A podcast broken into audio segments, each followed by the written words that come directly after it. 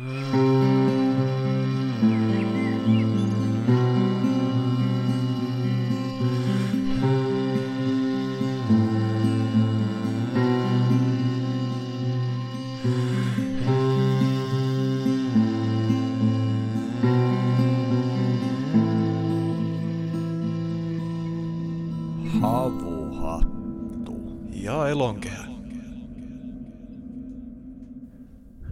Oikein hyvää keskitalvea tässä meille ja teillekin arvon kuulijat.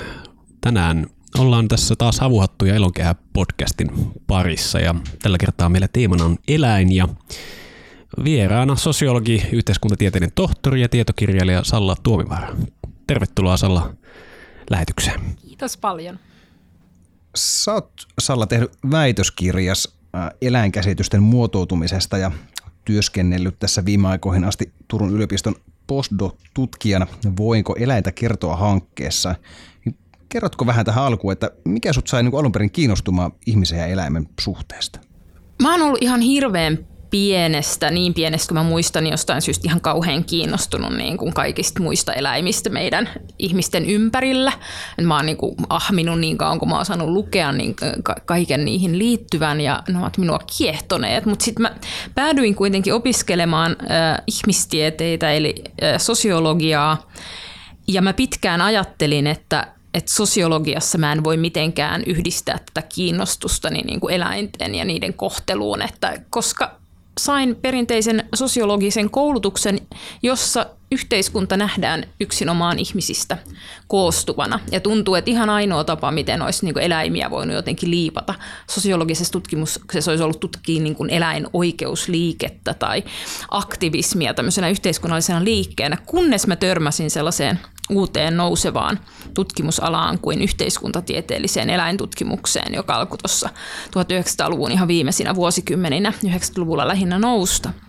Ja tota, sitä kautta mä kiinnostuin sitten myös siitä kysymyksestä, että, että miten meidän niin kuin suhteet muihin eläimiin on muotoutunut ja, ja miten sitä voisi tutkia kontekstina tuo 90-luku on, on siinä niin kuin Suomessa tosi mielenkiintoinen, koska silloin eh, varmaankin ensimmäistä, ehkä, tai ensimmäisiä kertoja niin kuin laajem, laajempi yhteiskunnallinen keskustelu alkoi esimerkiksi. No tietenkin aika paljon puhuttiin silloin niin sanotusta kettutytöistä ja niin kuin tätä tarhaeläinten kohtelua alettiin niin kuin käsitellä mediassa laajasti ja niin kuin siinä syntyi ehkä tämmöinen niin kuin aika aika tota, niin kuin jopa polarisoitunut, niin kuin jopa nykytermein tai niin kuin nyky, nykykontekstista niin kuin polarisoitunut keskustelu, niin oliko se silloin seuraamassa tätä, niin kuin, että miten tämä aktivismi, aktivismi ja, ja tota, laajempi yhteiskunnallinen keskustelu niin kuin kohtassa? Joo, kyllä. Olin siellä aika äh, eturivissä konkreettisestikin. Ehkä olin esimerkiksi kettutyttöjen äh, tiedotustilaisuudessa avustamassa heitä ja, ja tota, äh, mukana vastaperustetussa oikeutta eläimille järjestössä silloin. Ja sitä ennen olin ollut sitten Animalia järjestössä mukana ennen kuin löysin tie, tieni sitten tähän uuteen, uuteen ehkä just vähän radikaalimpaan eläinoikeusliikkeeseen silloin.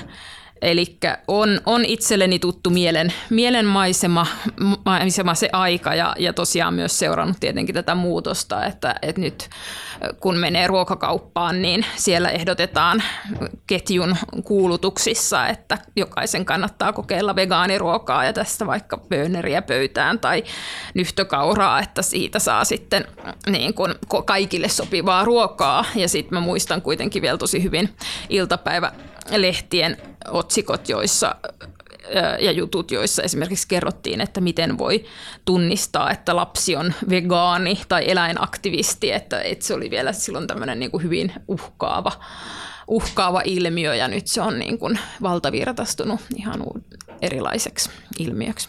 Niin onko tässä käynyt ehkä vähän sama juttu kuin mitä on käynyt vaikka niin kuin sit populaarikulttuurissa jatsille ja punkille ja näin, että siis joskus jats esimerkiksi oli mitä kapinallisin musiikkityyli ja nyt, nyt sitten niin kuin se on klassisen musiikin kanssa oikeastaan ihan niin kuin vertainen, tai sitten punk-musiikissa niin 80-luvulla se oli todella vastakulttuuria ja niin kuin aika rajuakin menoa, ja sitten nykyään, no ne on, saattaa olla 50 ne entiset punkkerit ja, ja tota, edelleen kuuntelevat sitä punkkia, mutta se ehkä on semmoista arkipäiväistynyttä. Niin. Kyllä ja institutionalisoitunut, että, että tietenkin akateemisessa maailmassa käy hyvin samalla tavalla, että, että silloin kun ympäristö liikehdintä nousi esiin, niin siitä meni sitten joku kymmenen vuotta ennen kuin alettiin sitten tehdä aktiivisesti tutkimusta niin kuin yliopistoilla siitä, että, että mistä ympäristökysymyksissä ja ympäristöliikehdinnässä on kyse ja, ja sitten meille syntyy ympäristöministeriöt ja muut.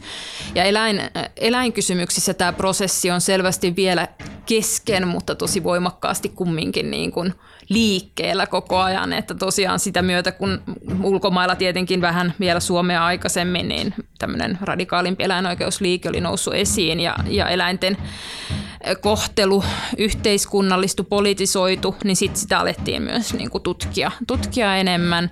Ja sitten samaan aikaan on, meillä on tullut Suomeenkin jo eläinsuojeluasiamies ja on jo on paljon enemmän tämmöistä tavallaan niin kuin institutionalisoitunutta pohdintaa siitä, miten eläimiä pitäisi kohdella, että sitten ne aidot, aidot muutokset sitten ehkä meidän tavoissa kohdella eläimiä, niin vielä pitkälti odottaa, odottaa itseään, mutta totta kai esimerkiksi tämä niin kuin kasvisperäisten vaihtoehtojen normalisoituminen ja keskustelu siitä, että pitäisikö meidän hillitä eläinten, eläinten käytön määrää, niin on, on merkkiä tietenkin isosta yhteiskunnallisesta muutoksesta. No, jos sä mietit sitä matkaa, mitä eläinten suojelu ja, ja nämä asiat on käyneet läpi tässä viimeisen 30 vuoden aikana, 90-luvulta, niin mikä sun tuntuma on, että jos vähän haistelee niin kuin sitä suuntaa, mihin nykyään ollaan menossa, niin mitä sä kuvittelisit, että mikä on eläinsuojelun ja eläinoikeuksien tilanne 2050-luvun Suomessa? Kyllä mun mielestä sellainen niin kuin eläinten mielellisyyden ja kykyjen ja tunteiden ymmärtäminen on, on lisääntymässä tosi nopeasti, että et ihmiset hahmottaa osin niin tieteelliseen tietoonkin pohjautuen nykyään paljon paremmin sen, että mitä että toisetkin eläinlajit vo, voivat olla niin kuin hyvin kokevia ö, olentoja. Oksinta on tietenkin myös paluuta vanhaan. Kyllähän ihmiset ovat tämän kauan tienneet, mutta se on, se on sitten ehkä modernissa yhteiskunnassa niin siivottu meidän ajattelusta pois joksikin aikaa. Mutta kyllä varmaan kaikkein isoimmat muutokset tulee sillä tavalla pakotettuina, että, että meidän niin kuin luontokadon ja, ja tota ilmastokriisin tilanne ajaa meidät siihen, että meidän on vaan pakko miettiä tapoja, että miten tuotantoeläinten määrää saataisiin kohtuullistettua, että se on kuitenkin niin ratkaiseva tekijä sit näissä meidän niin kuin isoissa globaaleissa ympäristöongelmissa. Että tavallaan mä luulen, että tapahtuu niin kuin pakon kautta sen tyyppistä muutosta, että, että me aletaan suosia vaikka enemmän kasvisruokaa niin kuin ihan just institutionaalisten meininkien kautta ja sitä kautta sitten ehkä semmoinen lihanormi, että eläimen hyväksikäyttö on, kuuluu jokaiseen päivään ja ateriaan, niin se ehkä alkaa vähän murtua. No tuossa lehden pääkirjoituksessa mainittiinkin noista tuotantoeläimistä sen verran, että että 4 prosenttia maailman elä, eläimistä on, on tuota villieläimiä. Ja tämä, tämä jollain tavalla pysäytti tämä luku, luku meikäläisenkin. Mä, mä olisin voinut, jos mulla olisi arvioida, niin kyllä mä olisin siihen niin kuin ykkösen laittanut eteen. Että, että se, se kuulostaa niin kuin todella vähältä. Ja, ja se helposti, helposti kyllä jää tällainen niin kuin tuotantoeläinmassa sinne, sinne niin kuin hallien sisäpuolelle ja, ja meidän niin kuin ajatusten, ajatusten niin kuin ulkopuolelle. Um, tässä pääkirjoituksessa kysyttiin, että ja mietittiin sitä, että, että onko, onko ylipäätään eläimiä oikein hyödyntää niin kuin millään ehdolla ihmisen tarpeeseen, niin mit, mitä mieltä sä olet? Mä näkisin, että varmaan ei ole mahdollista, että me siirryttäisiin globaalisti missään muodossa maailmaan, jossa eläimiä ihmiset ei millään tavalla käyttäisi hyväksi tai hyödyntäisi. Ähm, se on meidän elinehto ja selviytymisen eh, eh, tota, edellytys, että me vähennetään sitä todella radikaalisti.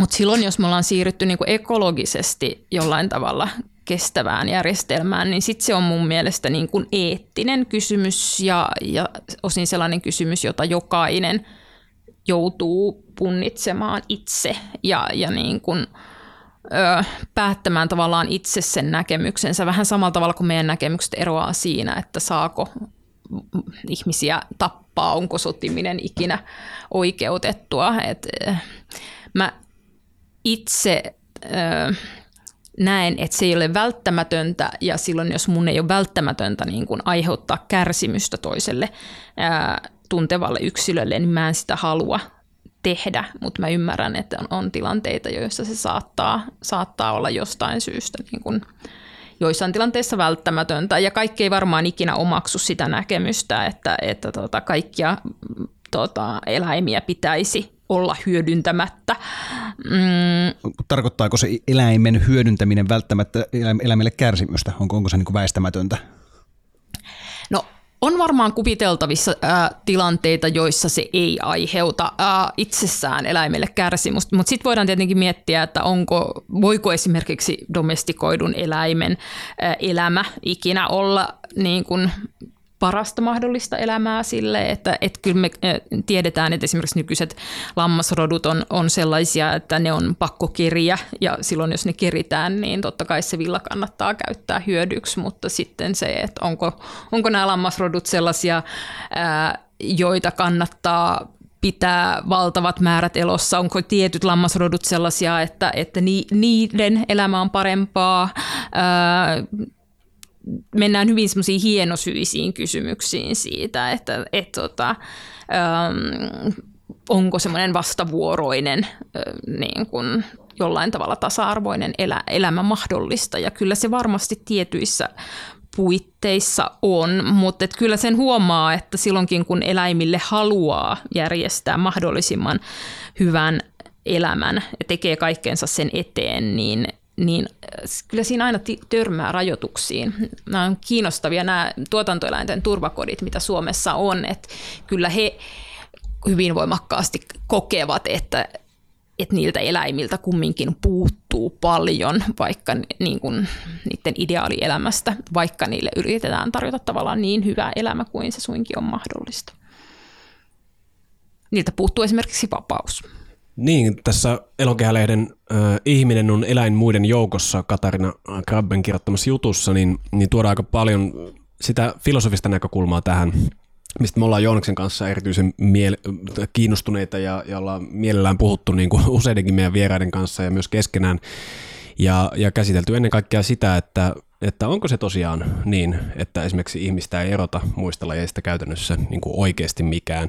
Moni tekee sen argumentin, että, että et ei, että ei ole löydettävissä mitään ja usein myöskin itse sanotaan, että se on niin kuin ikään kuin tie, tieteessä jo todettu tai tieteellinen, jopa on kuullut ihan semmoisikin tieteellinen konsensus on, että, että mitään eroa ei voida tehdä.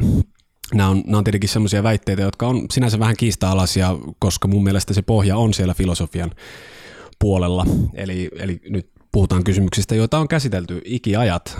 Puhutaan tietoisuudesta ja metakognition merkityksestä ja monista tällaisista, jotka on oikeasti todella kinkkisiä kysymyksiä ja itse filosofiasta tutkinnon saaneena ja sen jälkeen vielä vuosikymmenen siihen päälle niin kuin itsekseni filosofia opiskelijana, niin huomaan kyllä, että niin kuin mulle ei esimerkiksi ole ihan selvää tämä kysymys siitä, että mikä on ihmisen ja eläinten ero. Ja olin aikoinaan viisi vuotta kasvissyöjänä ja silloin mulle oli itsestään selvää, että, että, että tota, se on väärin syödä eläimiä ja se syy oli ehkä enemmänkin se, että tosiaan että se tuhoaa meidän planeetan, että meidän planeetasta ei jää mitään elinkelpoista, jos, ja mä haluan omalta osaltani olla tukematta sitä. Tosin muistan, että syy, syy alun perin lähteä oli silloinen tyttökaveri, eli ei, ei näin ylevä, mutta, mutta tähän mä sitten päädyin, että miksi mä jatkoin Hyvin yleinen sitä. tapa ryhtyä ja syy ryhtyä kyllä, kyllä. Mutta mut sitten itse asiassa se, mihin se törmäsi, ei varsinaisesti ollut se, että mulla olisi alkanut tekemään mielilihaa tai jotain. Ehkä siinä oli varmaan sitäkin, mutta ehkä enemmänkin se, että mä vähän zoomasin taaksepäin ja rupesin tarkastelemaan tehotuotantoa laajemmin. Mulla tuli semmoinen aika aika pitkäkin vaihe, missä sitten päädyin itse asiassa dyykkaamaan suurimman osan ruoastani siitä syystä, koska mun mielestä oli täysin kestä. Mä aloin enemmän tutustua globaaleihin toimitusketjuihin ja siihen esimerkiksi, että mä tykkäsin syödä paljon tomaattia ja se oli lähinnä sieltä Espanjasta. Kuka maksaa 5,5 euroa kilo suomalaista tomatista keskellä talvea. Ja, ja, ja maistu yhtään miltään. Niin, vielä kaiken lisäksi. Eli sitten huomasin, että mulla oli, alkoi tulla isoja eettisiä ongelmia sen suhteen, että siellä todella hyväksi käytetään ihmisiä. Ja Etelä, Espanjahan on oikeastaan niin kasvihuoneen meri, sen muovin määrä, jos katsotaan satelliittikuvista niitä kasvihuoneita on vaan niin kuin silmän kantamattomiin, jotta mä saan sitä tomattia. Puhumattakaan niistä ihmisoikeusongelmista. Niin, juuri näin. Eli, eli tämä oli mulle niinku se, missä mä sitten mä vedin oikeastaan semmoisen niinku nollauksen, että sitten mä halusin ruveta miettimään ihan niinku puhtaalta pohjalta sitä, että ylipäätään se syöminen, teho, tehotuotetun ruoan syöminen, oli se sitten eläintä tai kasvia, niin että et, miten mä voisin löytää jonkun keinon, miten en tukisi sitä. Se oli jonkin aikaa se oli se dyykkaus, mutta se, sitten kun tuli perhettä ja muuta, niin totta kai on paljon muuttunut sen jälkeen. Mutta miten sä näet, nyt kun lähdin tästä liikenteeseen tästä ihmisen ja eläimen erosta, niin, niin tietenkin tämä ja tämä filosofinen näkökulma siihen, niin, niin siis mikä sun ymmärrys on, että, että niin millaiseen filosofian pohjata me esimerkiksi voitaisiin sanoa, että, että ihmisellä ja eläimellä ei ole eroa? Ää, no se koko lause on vähän silleen päätön, koska ihminen on yksi eläimistä ja, ja mä ehkä lähden mun ajattelussa siitä, että jokainen eläinlaji äh, on ainutlaatuinen ja jokainen eläinlaji eroaa muista eläinlajeista. Ja niillä todennäköisesti niiden erilaisten kykyjen ja taitojen ja aistien ja ominaisuuksien yhdistelmä on sellainen, että se tuottaa erilaisen todellisuuden kuin muiden lajien todellisuudet on. Eli totta kai ihminen on ainutlaatuinen eläinlaji. Myös se, mistä me puhuttiin aikaisemmin, että, me ollaan päädytty tilanteeseen, jossa luonnonvaraisia eläimiä on enää neljä prosenttia kaikesta maapallon eläinbiomassasta ihmiset mukaan lukien, se kertoo siitä, että me ollaan eh, ainutlaatuinen eläin, mikään muu eläin ei, ei ole kyennyt muokkaamaan maapalloa tässä mittakaavassa. Mutta sitten se keskustelu ehkä liittyy siihen, että voidaanko me löytää niin kuin yksittäistä ominaisuutta, joka jotenkin niin kuin nostaisi ihmisen juuri sillä tavalla erilaiselle tasolle, että voitaisiin puhua, että on muu, kaikki muut eläimet, koko eläinkunnan monimuotoinen kirjo ja sitten on, ovat me ihmeelliset ihmiset. Ja, ja siinä ollaan oltu suurissa vaikeuksissa, että ollaan aina nimetty tämmöinen ominaisuus kerrallaan, että kyllä tämä on nyt se, se se on rationaalisuus, se on uskonnollisuus, se on ö, kyky valehdella, se on ö, ö, mm, tietoisuus äh, ja niin edelleen on, on ajateltu, että löytyisi tällainen yksi ominaisuus, joka, joka kuuluu vain ihmiselle, mutta ei millekään muulle lajille. Ja tähän mennessä nämä kaikki on saatu yksi kerrallaan kumottua tai jouduttu toteamaan, että niitä on muillakin.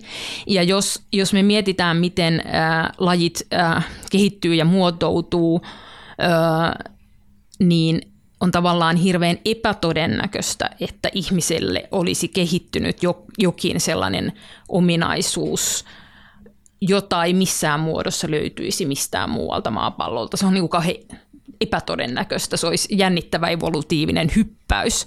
Mutta sitten voidaan tietenkin kiistellä siitä, että et kuinka olennaista on, on se, että et me ollaan vaikka okei, millään muulla lajilla ei vaikka ole kirjoitustaitoa, mutta sitten päädytään aina näihin niin kuin kysymyksiin, että myöskään kaikki ihmiset eivät ole kirjoitustaitoisia eikä voi ikinä oppia kirjoitustaitoa, että onko se esimerkiksi se moraalisen eron perusta. Et, et se on se toinen ongelma, johon me törmätään, että jos me yritetään hakea sellainen ominaisuus, joka niin kuin, jotenkin kohottaa, ottaa meidät kaikkien, kaikkien muiden yläpuolelle, niin silloin käy aina niin, että sitä ominaisuutta ei ole kaikilla ihmisillä.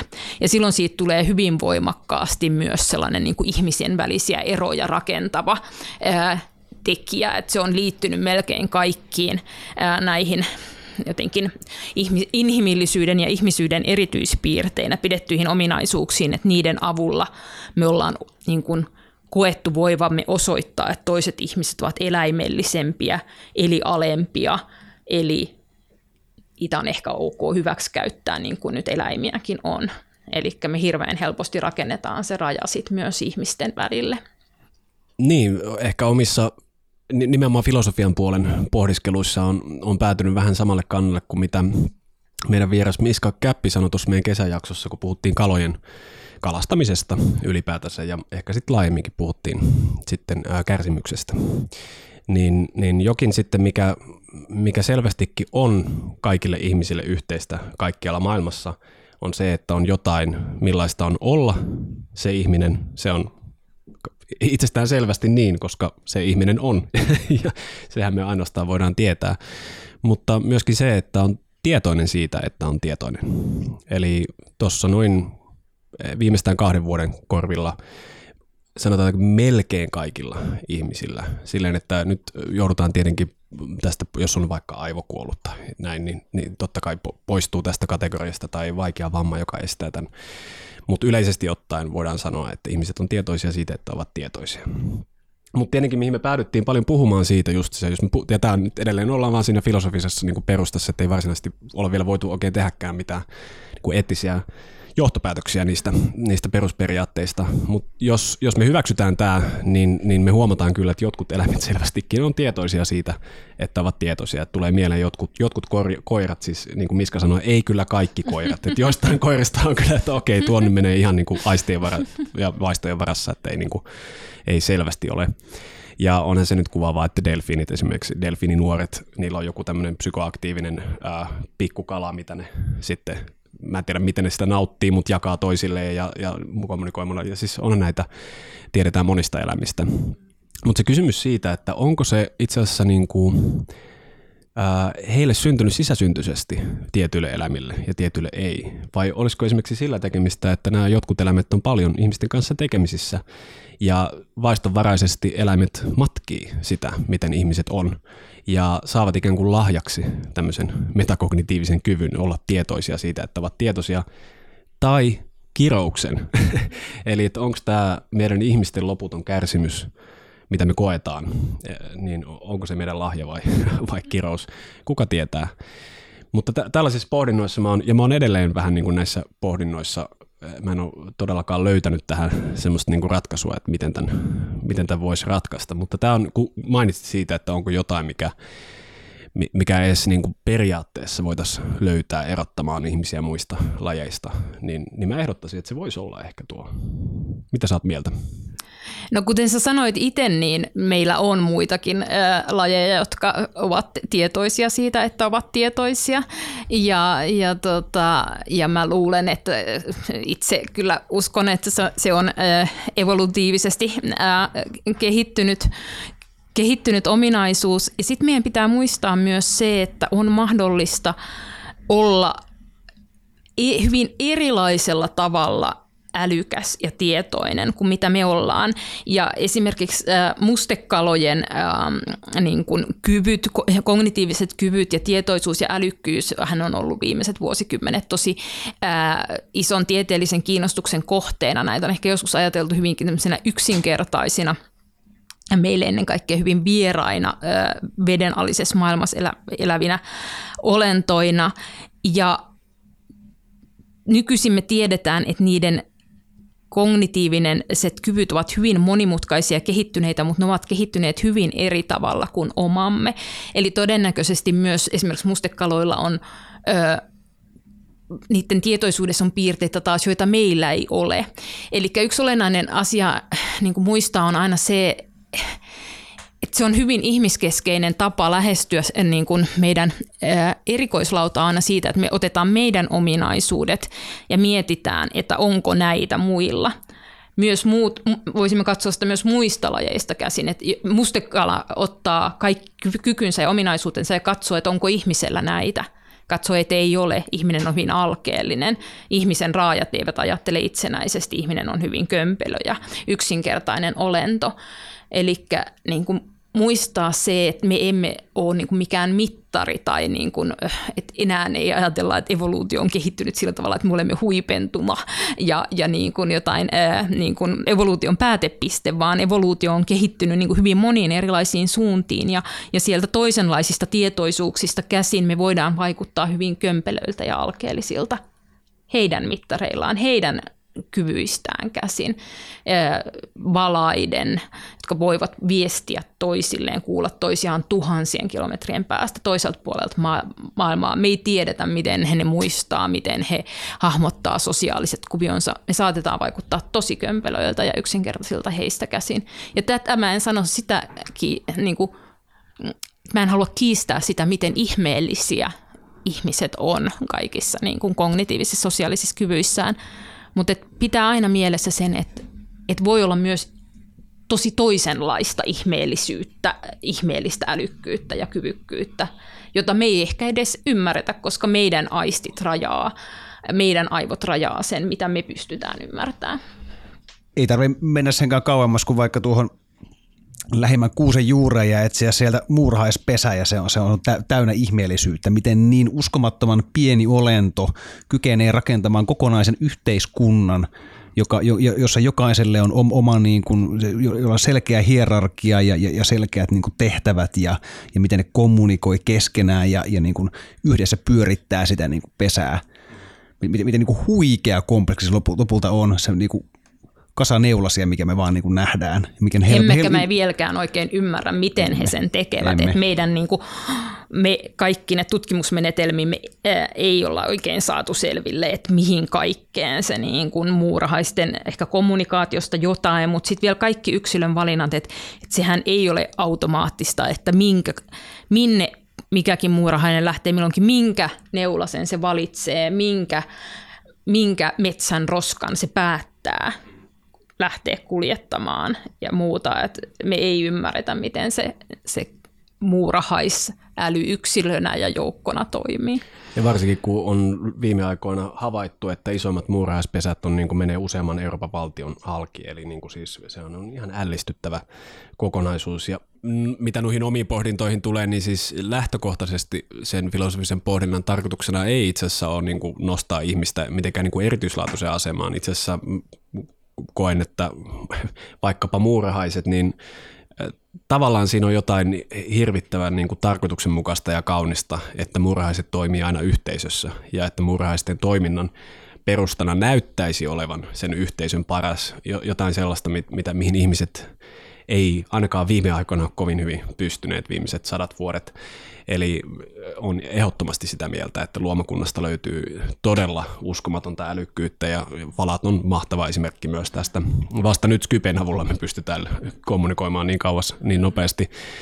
Ähm, mutta se, mikä mua pohditutti sitten, nyt jos palaan vielä siihen, kun siirryin sitten tuota kasvissyöjästä vähän niin kuin enemmän sekasyömisen pariin, niin, niin oli myöskin se, että samaan aikaan kun sain selville näistä ihmisoikeusloukkauksista, mitä tomaattiviljelmillä tapahtuu, ja soijaa esimerkiksi, jota söin paljon, niin, niin sen, sen kasvattamisen niin kuin intensiivisyydestä, mono, monoagrikulttuurista ja muusta, niin äh, sain selville, että miten käsittämätön määrä pieneläimiä tuhoutuu äh, näillä, näillä kasviplantaaseilla, tehotuotetuilla monokulttuuriplantaaseilla, ja, ja mä en onnistunut ratkaisemaan silloin laisinkaan sitä ongelmaa, että millä perusteella mun pitäisi pitää tiettyä eläintä arvokkaampana kuin toista.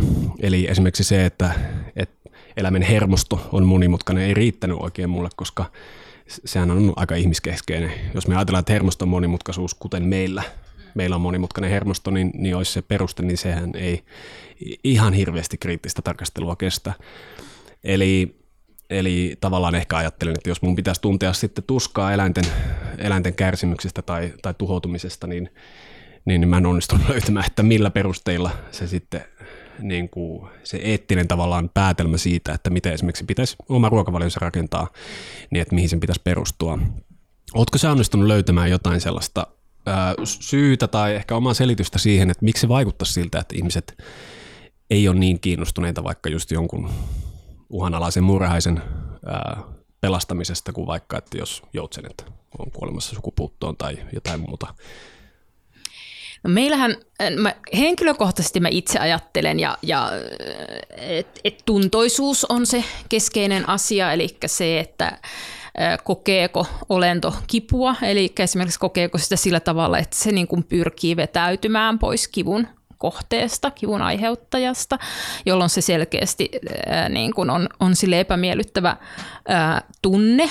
Et eläinkuntahan on tosiaan niin laajaa, että me ei tiedetä ää, minkälaista, mihin, me ei tiedetä tällä hetkellä, mihin tuntoisuuden rajat menee tarkalleen. Me ei, meidän on ollut välillä vaikea edes päästä niin kuin sopimukseen siitä, mitkä, mitkä on tota, eläinkunnan rajat. Nämä on meidän tekemiä kategorioita ja, ja huokoisia. Mutta siis jos mietitään ihan ruokavaliovalintoja, niin ää, kyllä mä sitten mä lähden semmoisesta niin ajatuksesta, että mä en halua ää, niin kuin aiheuttaa kärsimystä, eli en tosiaan halua sit syödä tuntoisia olentoja, mutta että mun kasvissyöntivalinnassa aikoinaan myös niin kuin ekologiset tekijät ja, ja niin kuin ruoan globaaliin riittävyyteen liittyvät niin kuin tekijät ää, on, on ollut hyvin keskeisiä ja samoin, samoin on, on, on myös, myös ihmisten, ihmisten kohteluun liittyvät tekijät. Ää,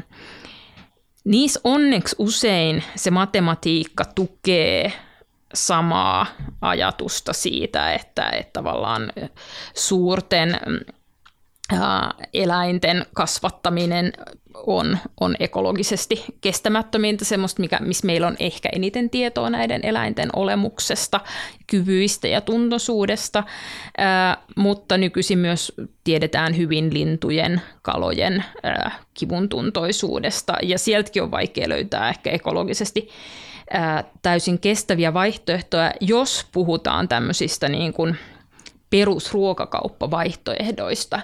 Että sitten jotenkin näissä ruokakysymyksissä mun mielestä pitää aina muistaa se ero, että mikä on semmoinen tavallaan, niin kuin, voisi sanoa massoille realistinen vaihtoehto, että meistä kuitenkin suurin osa vaikka suomalaisista niin ostaa sen ruoan sieltä niin kuin meidän kahdesta isosta ketjusta tai siitä kolmannesta ulkomaalaisesta ketjusta ja, ja ne realistiset vaihtoehdot on silloin ne, mitä sieltä löytyy ja silloin se kasvisvaihtoehto on yleensä niin kuin kestävin vaihtoehto. Mutta sitten tietenkin on mahdollista niin kun viedä henkilökohtaista elämäntapaansa semmoiseen suuntaan, jolloin ei vaikka olla just riippuvaisia niin ketju, ketjuliikkeiden valikoimista. Ja, ja, mutta silloin mun, mun on itse ollut vaikea löytää myöskään sellaista niin kun, ideaalia, jossa mä niin kun ajattelisin, että mikä se olisi se kestävä mm, tapa syödä, joka perustuisi eläimiin, vaikka se olisi niin kuin jotain hyvin niin kuin omavaraistakin ja muuta. Että sit pitää kuitenkin muistaa, että eläintuotannossakin niin me tarvitaan sinne aina se kasviravinto ja muu, ja metsästykseen taas sit liittyy omat ongelmansa, mutta näitä pitäisi sitten melkein aina niin lähteä käsittelemään ihan yksittäinen ruoka-aine kerrallaan, ja, ja dyykkaus, jonka sä aiemmin mainitsit, on mun mielestä yksi semmoinen niin hyvin ihailtava tapa sanoa ei meidän tavalle hankkia ruokaa normaalisti. Jos lähdetään sitä niin kuin mun mielestä ehkä kestävimmästä päästä hankkia eläinproteiinia omaan ruokavalioonsa ihan noiden niin kuin ketjujen kautta, niin miten sä ajattelisit niin kuin su- suomalaisen järvikalan käytöstä? Suomalaisessa järvikalassa varmasti niin kuin isoimmat ö, ongelmat on eettisiä, ettei mä lähtisi sitä, niin kuin, että jos miettii pelkkää ekologisuutta tai muuta, niin, niin en mä sitä nyt lähtisi kritisoimaan. Et mulle, vaan it, mulle henkilökohtaisesti se on sellainen ää, asia, että, että vaikka mä tiedän, että me perinteisesti koetaan, että ihminen kokee enemmän ää, empatiaa sitä ää, niin kuin, nisä, tuttua nisäkäsmuotoista olentoa kohtaan, niin mä itse esimerkiksi henkilökohtaisesti olen, olen kokenut lapsesta asti niin kuin empatiaa ja kiinnostusta kaloja kohtaan ja niin kuin heidän kivun tuntoisuutensa on ollut mulle tosi selkeää. Ja, ja kun olen pienenä kalastanut, niin olen samaan aikaan niin kun nostanut aina kauhean metelin siitä, että, että isän pitää nopeasti lopettaa se kalan kärsimys ja, ja lopettaa tämä kituminen ja muu. Että siinä on ollut mulle tämmöinen niin eettinen dilemma jo silloin, kun innoissani kävin isäni kanssa pienenä kalassa. Niin, tota, niin mulle si- siinäkin on niin kuin, ää, eettinen ongelma ja silloin mä valitsen mieluummin sen niin kuin kestävästi tuotetun kasviksen, mutta silloin tulee tietenkin se painotus, että et niin kuin valitseeko sitten esimerkiksi sen ää, järvikalan vai, vai sitten ää, jonkun niin kuin tehotuotetun kasviksen. Niin, tässä uusimmassa Elonkehä-lehden numerossa oli aivan, aivan loistava Riikka Kaihevaaran haastattelu Kirsi Haapamatti kirjoitti kirjoitti tämän haastattelun ja, ja siinä mun mielestä Riikka tuo tosi hyvin esille tätä dilemmaa, minkä hän on itse kanssa omalta osaltaan ratkaissut nyt sitten niin, että syö kyllä eläimiä myös, mutta että ne tulevat hänen puolisonsa vuohitilalta ja, ja sitten niin kuin muuten hyvin kestävistä kestävästi tuotetuista paikoista ja kananmunat rekojaosta ja näin poispäin. Eli, eli mä tykkäsin tässä artikkelissa siitä, että siinä muutamia tämmöisiä myyttejä purettiin. Ja yksi tämmöinen, mikä tosi usein itse asiassa tulee vastaan siinä, kun sitten ruvetaan käsittelemään, että okei, että, että on tietyt eettiset lähtökohdat ja niistä johdetaan tietynlainen niin kuin henkilökohtainen moraali. Ja sitten tietenkin on helppo ajatella myös, että yhteiskunnallinen suunta pitäisi olla joku suunta, joka ehkä vastaa enemmän sitä omaa näkemystä niin, niin sitten siinä kuitenkin on semmoinen myyttien suo matkalla, jossa sitten kun mietitään vaihtoehtoja, niin usein esimerkiksi ihmiset sanoo, että että pitäisi palata siihen, miten suomalaiset söi, sanotaanko 50 vuotta sitten tai 100, 100 vuotta sitten, ja että, että tavallaan että ennen kaikkea oli itse asiassa paremmin. Mutta, mutta mun mielestä tosi hyvin Riikka sanoi, että entisaikojen nostalgisointi ei ole oikea suunta. Ei eläimillä ennenkään niin hyvää ollut. Lypsylehmät saattoivat nälkiintyä talven aikana navetassa niin, että ne piti keväällä melkein nostaa ulos. Alun perin Suomen eläinsuojeluyhdistyskin on perustettu hevosten takia niihin kohdistuvien julmuuksien vuoksi. Eläimiä kohdeltiin huonosti, vaikka ennen eläin oli tärkeä osa arkea ja lähellä, sen lähellä elettiin. Vaikka nykyisin puhutaan eläinsuhteen ohenemisesta, kun tuotantoeläimet ovat katselta piilossa halleissa, ei kaikki ennenkään ollut automaattisesti auvoista. Eli se on yksi semmoinen, mihin, mihin helposti törmää ja oikeastaan niin kuin pelkästään jo tämä, tämän pohtiminen sille, että onko ihmiset ollut 50 tai 100 vuotta sitten parempia ihmisiä jotenkin tai että koska eläimet on ollut lähellä, että se automaattisesti tarkoittaa sitä, että tämmöinen verrattuna nyky, nykyiseen niin kuin kliiniseen tehdasympäristöön tai tämmöiseen niin kuin tuotantolaitosympäristöön, että, että absoluuttisesti, jos mietitään tämmöistä eläimen kivun tuntua tai muuta, että se olisi ollut vähäisempi. Ei välttämättä ole. Mutta sitten kuitenkin meidän pitäisi rakentaa jonkinlaista tulevaisuutta, ja sä mainitsit tuossa aikaisemmin, että siinä tärkeässä roolissa olisi sitten se, että mitä tuolta lähikaupoista saa. Niin, niin kuin, ja ilmeisesti olet valmis hyväksymään, että varmaan jollain tavalla eläimiä tulevaisuudessakin hyödynnetään, niin, niin kuin mistä pohjalta sä itse lähtisit rakentamaan tällaista, että jos haluaisit yhteiskunnasta muutosta tähän asiaan?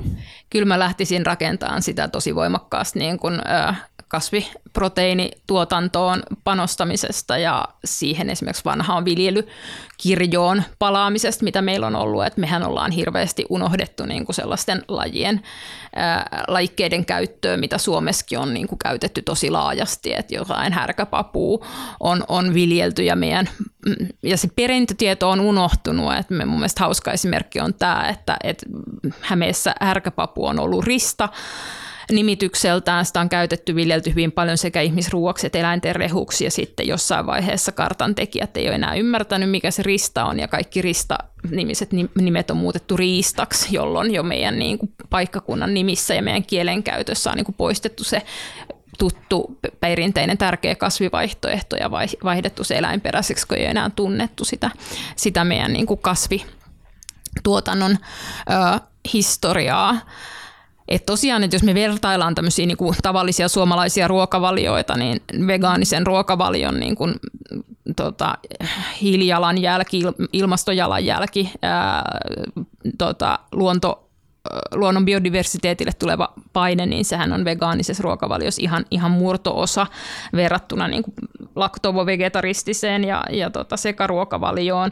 Eli siinä mielessä mä näen, että, että jos puhutaan tämmöisestä market-ruuasta, niin, niin pitäisi siirtyä tosi, tosi voimakkaasti tämmöiseen niin kuin, ö, kasviproteiini, kasvimaitotuote, ö, niin kuin pohjaisiin vaihtoehtoihin satsata niihin niin kuin yhteiskunnallisesti paljon enemmän.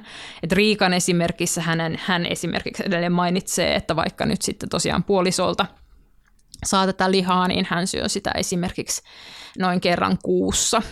E, ja, ja tota, muuten syö sit lähinnä joskus kananmunia ja muuta, niin hyvin, hyvin niin kuin pienimuotoisesta ää, pohjasta voi lähteä se eläinperäisen ruoan tuotanto, mitä me esimerkiksi tarvittaisiin siihen, kun on puhuttu vaikka perinne maisemien ylläpidosta ja, ja laidunmaan ylläpidosta, että se on aivan murtoosa siitä tuotantoeläinmäärästä, mitä meillä tällä hetkellä on. Ja silloin tulee myös se kysymys, että mikä, mikä mua vähän jäi mietityttämään tässä Riikan, Riikan haastattelussa, että, että jos me halutaan pitää se tietty määrä eläimiä niin kuin mm, siellä elävöittämässä sitä maaseutua, niin meillä ei oikeasti ole kuitenkaan mitään syytä oikeasti tappaa niitä.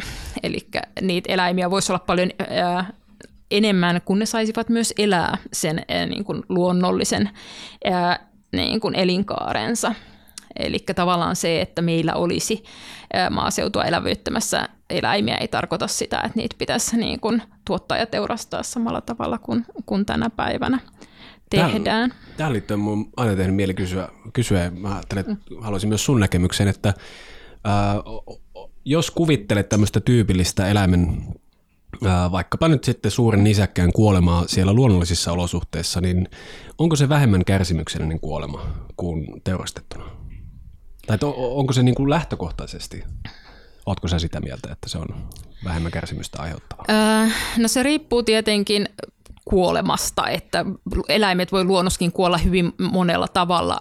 Aika yleinen tapa on varmaan kasvissyöjälle kuolla niin, että on heikentynyt siinä määrin, että joutuu petojen saaliiksi. Ja kyllä mä silloin ajattelen, että se, se kuolema on sillä tavalla niin kuin nopea kuitenkin, vaikka se voisi näyttää meidän mielestä tosi karulta, kun näytetään luontodokumentissa hidastettuna, että miten saa sitten leopardi tai susi tai joku muu sitten, sitten kiinni peuran tai muun ja repii sitä pikkuhiljaa, niin kyllä mä näen, että verrattuna siihen niin kuin teurastusprosessin niin kuin pituuteen, kaikki ne kuljetuksineen ja, ja tota, tainnutusmenetelmineen ja muineen, niin, kuin, niin kyllä mä niin kuin näen, että se on parempi kuolema. Ja silloin tietenkin myös ei ikinä voi unohtaa sitä, niin kuin, sitä edeltänyttä elämää, että, että se vapaus elää elämäänsä ja päättää itse omasta elämästään ja ää, on käytetty sellaista termiä niin kuin eläinfilosofiassa.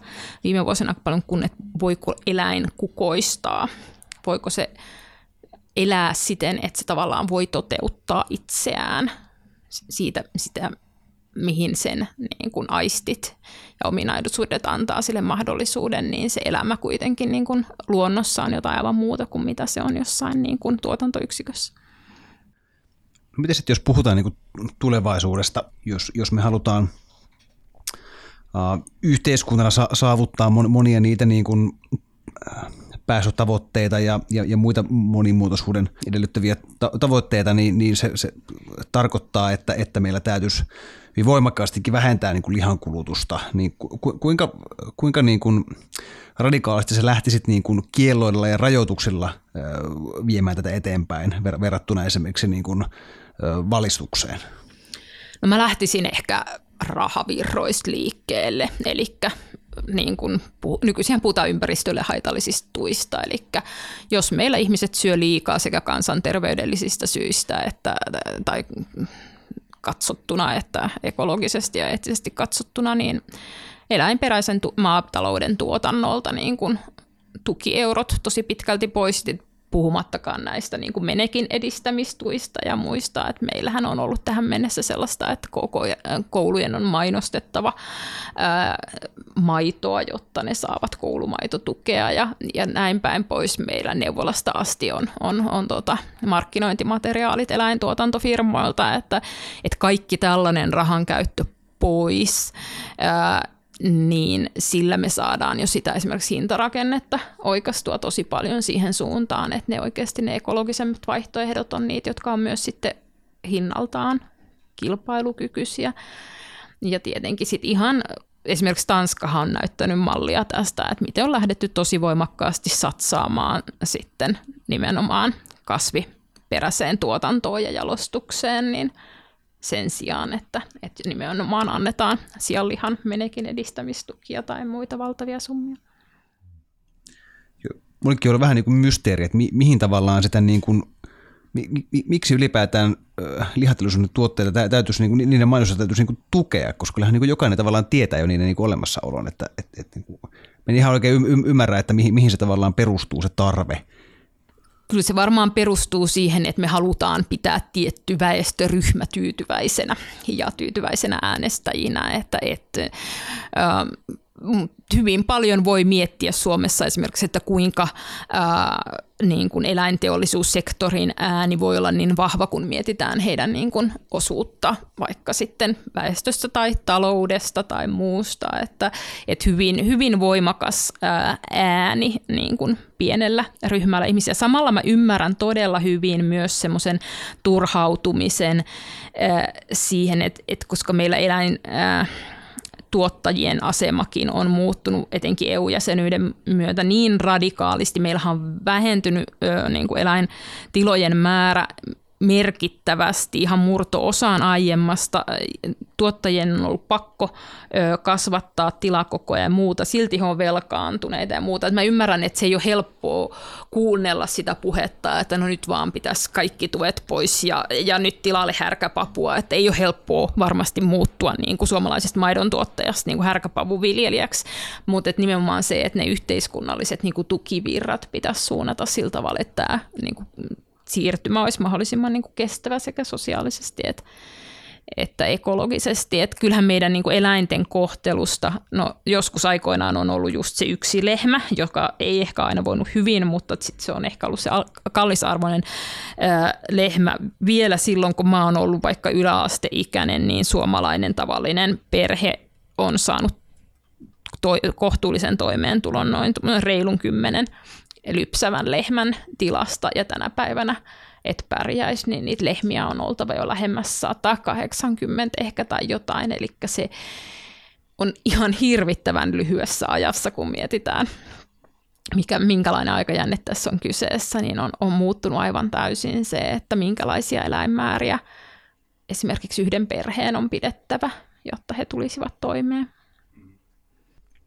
No Eläimiähän hyödynnetään toki mu- muullakin tavalla kuin ruuaksi. Ja, ja tietenkin niin kuin tuossa tulikin mainittua, niin siis on sitten myöskin nämä ongelmat otettava huomioon, mitä sitten tulee siitä, että, että meillä on tämä monokulttuuri ää, yleisesti niin kuin tehotuotantomalli, tavallaan yhteiskuntamalli, jossa oikeastaan kaikessa me pyritään niin kuin äärimmäiseen tehokkuuteen. Ja se on yksi niin kuin niitä tärkeimpiä arvoja siellä missä on toki myöskin niin kuin, tavallaan tietty pointti, että ihmisiä on, on paljon ja ihmiset pitää ruokkia ja ja näihin sitten esimerkiksi eläinproteiinin tuominen jo, joissain maissa, kehitysmaissa esimerkiksi on saattanut niin kuin vähentää lapsikuolleisuutta paljonkin ja näin, eli siinä on ollut tämmöisiä, niin kuin, että kaikkihan, tässä on plussia ja miinuksia aina, me saadaan jotain, me menetetään jotain, mutta mut sittenhän meillä on niin kuin myöskin niin kuin hämmentävä määrä esimerkiksi lemmikkeinä eläimiä. Ja se on semmoinen keskustelu, mihin me ehkä me ei niin kuin syvemmin ole aikaa tänään mennä, mutta lähinnä ehkä siinä pohdiskelen sitä, että lemmikkejä pidetään yleisesti ottaen, se, ei ole samalla tavalla niin kuin moraalinen kysymys kuin se esimerkiksi, mitä me syödään. Ää, yleisesti ottaen ihmiset ajattelee, että jos vaikka haluaa ottaa itsellensä koiran tai kissan, niin ei, ei, niin kuin, ei siinä tarvi paljon pohdiskella, että, että kannattaako esimerkiksi, onko se siis eläimille hyväksi, vaan me ehkä oletetaan, että se on hyväksi sekä ihmisille että eläimille. Ja, ja usein varmasti näin onkin. Mutta miksi sä luulet, että tämä keskustelu ei ole samalla tavalla ottanut niin kuin tulta allensa tässä viime aikoina, että mitä nämä muut eläinten hyödyntämistavat tai ikään kuin, ei välttämättä edes hyödyntämis, mutta se, että millä tavalla me ollaan tekemisissä eläinten kanssa, niin että mikä sen eettinen perusta on? No lemmikki kysymyksiin puuttuminen on totta kai pohdituttanut myös esimerkiksi tuolla eläinoikeus- ja eläinsuojeluliikkeessä, missä itse on taustaa. Ja se on tiedetty, että se on ihmisille herkkä ää, paikka, koska ihmisille monesti lemmikkieläimet on kuitenkin iräänlaisia perheenjäseniä ja, ja hirveän rakkaita. Ja siinä mielessä se on ehkä, että ei nyt ihan yhtä vaikea kysymys, mutta että se on vähän samanlainen kysymys kuin se, että, että pitäisi puhua siitä, että onko ekologista ja eettistä hankkia lapsia että tavallaan niin kuin siinä astutaan semmoiselle niin kuin elämän alueelle, jos ihmistä ajattelee, että se on jotain heille niin kuin henkilökohtaisesti hyvin niin kuin emotionaalista ja, ja tärkeää ja, ja, ja he saa siitä niin kuin läheisyyttä ja muuta. Et, et toki ei voi verrata lapsiin siinäkään mielessä, että, että edelleen meidän lemmikkikulttuuri on kuitenkin sellainen, että jos perheessä tulee vakavia ongelmia, niin, niin lemmikki viedään herkästi kuitenkin ihan terveenäkin lopetettavaksi. Ja, ja meillä nyt luojan kiitos ei ihmisten su, niin kuin, suhteen vallitse tämän tyyppistä ajattelua.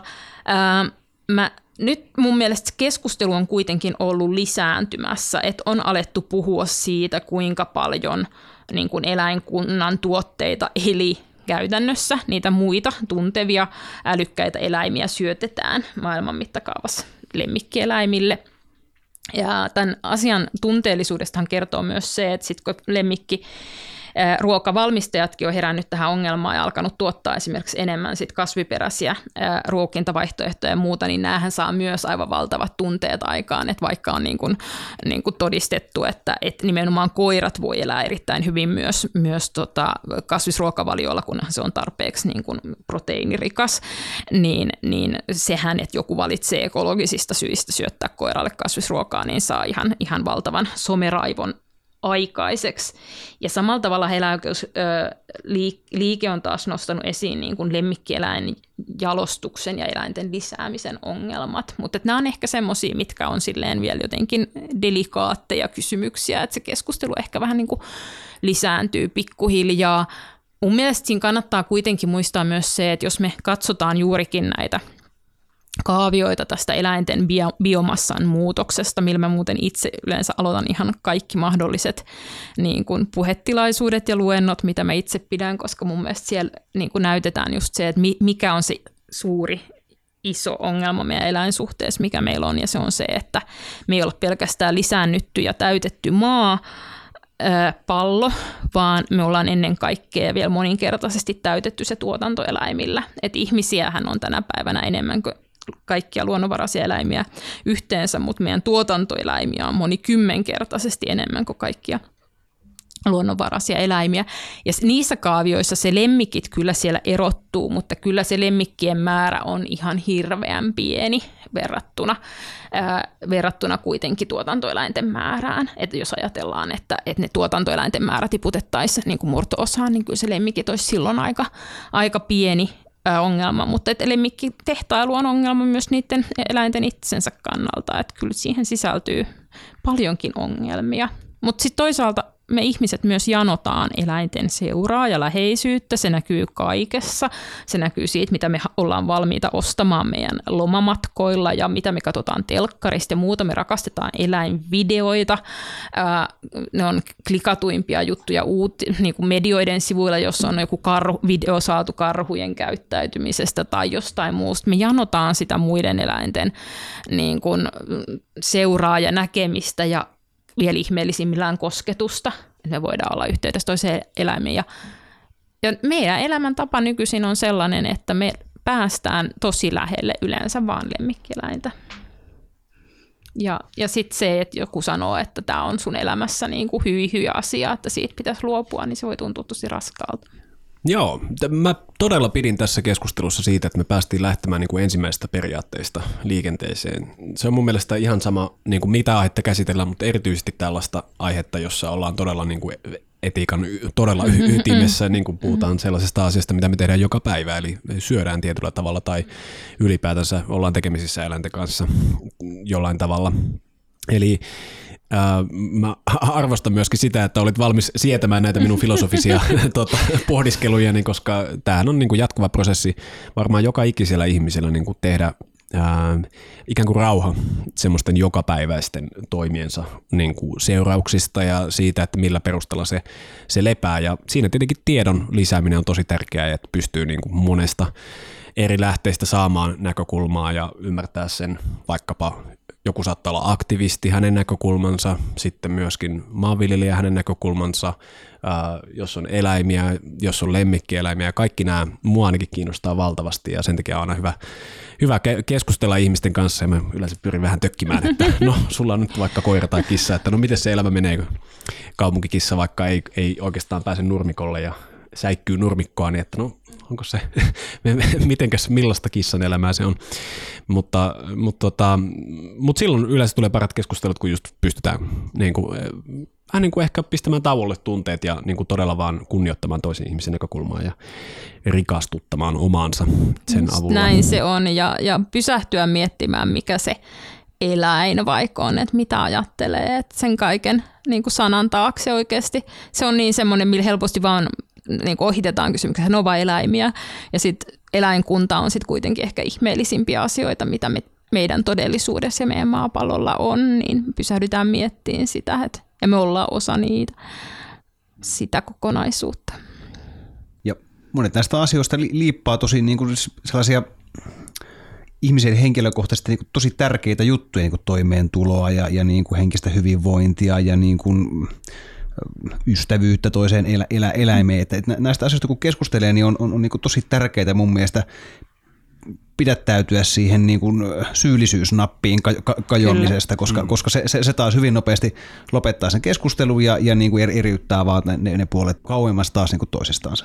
Ja sitten yleensä kannattaa aina muistaa se, että meistä lähes jokainen on elänyt niitä just erilaisia vaiheita, että itse olen ollut kalastaja ja itse olen ollut lihansyöjä ja itse olen ollut intohimoinen koirarotuharrastaja ja, ja tota, ähm, kiinnostunut nimenomaan niin kuin koiranäyttelyistä ja, ja muista. Ja sitten esimerkiksi mun, mun kirjassa Syöntävät koirat ja sympaattiset sijat, niin mä oon paljon pyrkinyt käsittelemään myös sitä niin kuin ajattelutavan muutosta, että ne on useasti aika hitaita ne, ne prosessit, että se pikkuhiljaa niin kuin heräät pohtimaan erilaisia kysymyksiä ja ne omatkin näkemykset muuttuu, niin silloin toivoisit, että ihmiset jaksais ymmärtää sitä, että jokainen ei ole aina samassa kohdassa sitä ajattelua, eikä se ole mitään edistymistä, vaan sitä, että jokaisella on se oma kohtansa, mistä se sillä hetkellä pohtii niitä kysymyksiä, mutta että myös muistaisi sen, että, ne voi, että se ei ole vaarallista, että, että voi jo, jo, niin kuin joutua kohtaamaan sen oman